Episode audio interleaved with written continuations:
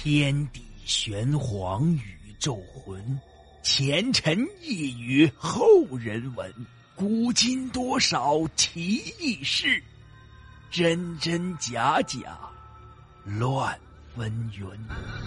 彻夜难眠的夜晚，让大圣带给您不一样的民间故事。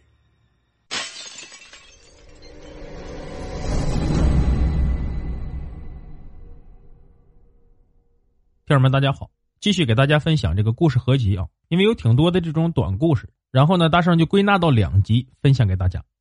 为了方便记录，我将以作者的口吻进行叙述。我小时候在外省的一个小城市住过一段时间，也有一天上学，看到附近的河滩坟地上人山人海，大家都在伸着脖子等待一个时刻，仿佛令人激动人心的时刻——挖坟曝尸。这原来呀，听说附近一家人不久前死了个老太太，这老太太生前跟儿媳妇处的不好，这总是怄气，后来气病而死。死了后啊，这家人就不安生了，这半夜总有异响。这大概啊，家人还看见老太太半夜回家，这总之啊，把这家人吓坏了。当地习俗遇到这种事儿，不是做佛事来安抚死者，而是要曝尸灭鬼。这又是放鞭炮，又是撒酒的。这坟被挖开了。棺材也被打开了，老太太尸体还没腐烂。最害人的事出现了，这众人发现老太太死后穿的新鞋变旧了，一时众生哗然。这不是一个扰乱人间的女鬼最大的证据吗？最后啊，老太太尸体给烧了，这坟也平了。这果然呢，以后再也没有事了。其实啊，挺可悲的。这老太太死后的灵魂呢，不知要去哪。我觉得这不是一个慈善的对鬼方法。好了，我们接着下一个故事啊。说在农村呢，有很多坟地，那时候没有火葬，都是直接埋人。这人埋在地里，时间长了，年头久了，坟就渐渐的平了。这再过些年，人们就在地上种庄稼了，就忘记哪里有坟了。有一天中午，太阳火辣辣的，一个老汉在地里忙活庄稼。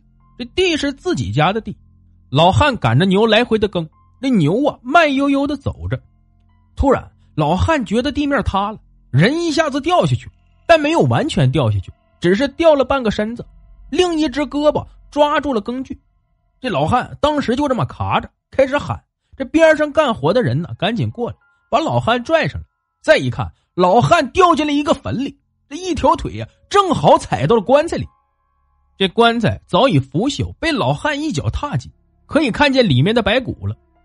这老汉回家后。就自觉身体不适，这半边身子酸麻不得力，从此没再站起来。这有一天，他对家里人说：“踩下去的那条腿呀，当时觉得一阵刺骨的寒气，顺腿直往上走，走到腰的时候被人拽上来了，要不命就没了。”这后来老汉一直就没有缓过来，不到两年呢就故去了。那还有一个故事，这个故事是我听一个长辈讲的。那是五十年代的事，据说是真实的，但无从考证了。这如果大家有地图啊，可以去查一下，在石太线上，就是石家庄到太原的铁路，有一个很小的站叫窦玉站，就是女字旁加一个区，这个玉，就在这附近的铁路上发生过一起诡异的惨案。这当时啊，铁路还没有现在这么多的防护措施，这很多道口啊都没有人看护。就在车站附近的一个道口上，接二连三的有人被火车撞死，所以啊，那个道口是一个兄弟。这事情发生在夏天的早晨，一个六岁的小姑娘，这暂时啊起个名字叫叶子吧，这挎着个篮子，大概啊是出来割草，不知不觉就走到了铁路中间。这时候，铁路两边的农田里很多大人都在干活，这大家看见叶子在铁路中间走也没在意。这时候，远远传来了汽笛声，有火车过来了。这叶子大概也听见了，不知为什么就站在路中间不动了。这时候，有大人远远的就看见了，就喊他说：“叶子，到边上去。”但是叶子还是不动。这大人以为叶子是故意的，因为火车还远，也就没太注意。这火车呀，渐渐的近了，已经远远能看见了。这时候，大人有点着急了，就纷纷的停下手里的活，喊着：“叶子，快躲开！”这时的叶子好像突然反应过来一样，开始往边上跑。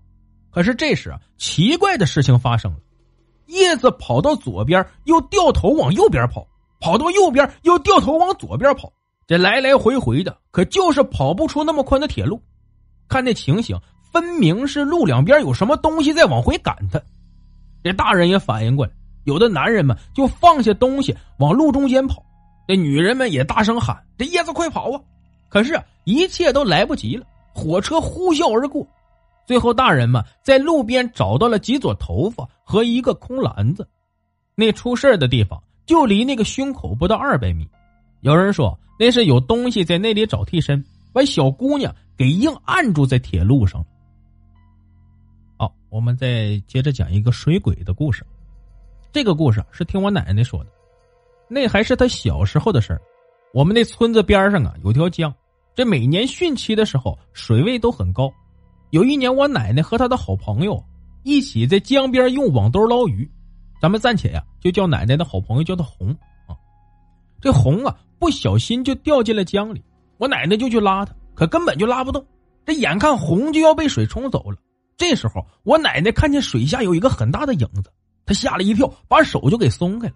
可红不但没被水冲走，反而慢慢的从水里爬了起来，好像有东西在下面拖着他。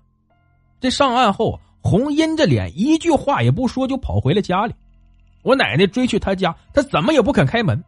我奶奶把事啊告诉了红的妈妈，他妈妈到庙里请来了和尚驱鬼。这当时啊，红就恢复了正常。这大家以为事儿啊就这样过去了。可是到了第二年汛期，红又开始反常了，整天把自己关在家里。他妈妈也没办法，只好又去请那和尚来。没想到那和尚已经圆寂了。这庙里啊。只有他徒弟一个人在，他徒弟说不用做法事，就准备后事吧。我师傅也不是那东西的对手，去年帮你们驱鬼后啊，就被那东西给害死了。你们快回去吧，可能还来得及见你女儿一面。红的妈妈急忙赶回家，还没到家就看见门口啊围了一大群人，一问才知道，红在他出去没多久啊就跳江了。后来我奶奶好几次从江边走过的时候，看见红穿着一件血红的衣服。在江上飘着。我们接着讲下一个故事。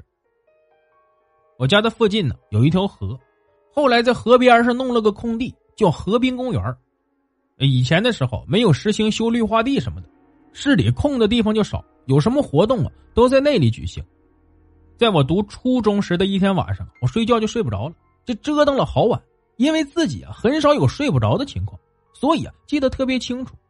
后来好不容易睡着了。这睡着后啊，就开始做梦，梦到自己来到了河滨公园的沿河边那条路上，自己似乎是一个小孩子，正背在妈妈的背上。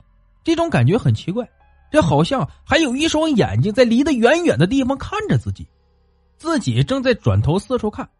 这时啊，从远处走过来一个女的，走过时啊，有股淡淡的香味这回头看时，发现还有一个女人贴在那个女人的身后，这从前面一点都看不到。这时候，身边传过来一个老人的声音，说：“不要看，不要看，这不关你的事过一会儿，从前面走过来一个男的，穿件白衣服，好像总是离得有那么远，靠不近。这时，边上传过来一个女人的声音，说：“你怎么来了？”那男的说：“说再过一两天，我就在这点把大火了，你老实点声音呢特别的凶。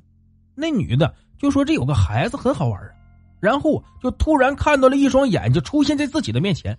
一下就给吓醒了，到了第二天还在学校里跟人说呢，还说和平公园哪里会起大火的，还跟别人打赌。